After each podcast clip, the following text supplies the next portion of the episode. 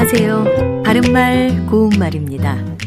KBS 1텔레비전에서 방송되고 있는 우리말 겨루기에서 나왔던 문제를 짚어보겠습니다. 오늘은 뜻풀이를 듣고 거기에 해당하는 표현을 맞히는 문제입니다. 부사고요.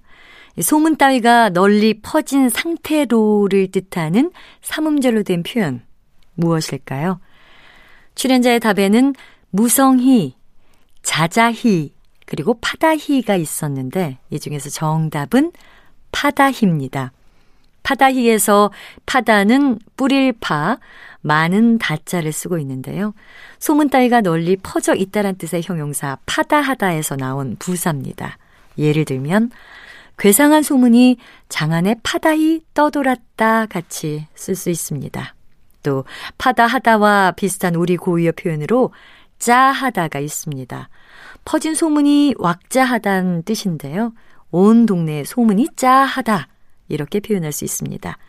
출연자의 답에 나왔던 나머지 말들도 알아볼까요? 먼저 무성이는 생각이나 말, 소문 따위가 마구 뒤섞이거나 퍼져서 많이란 뜻도 있지만 기본 의미는 풀이나 나무 따위가 자라서 우거져 있는 상태로 또는 털이나 뿌리 따위가 엉킬 정도로 마구 자라 있는 상태로를 말합니다.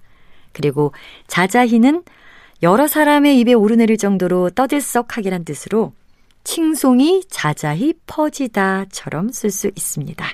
바른말 고운말 아나운서 변희영이었습니다.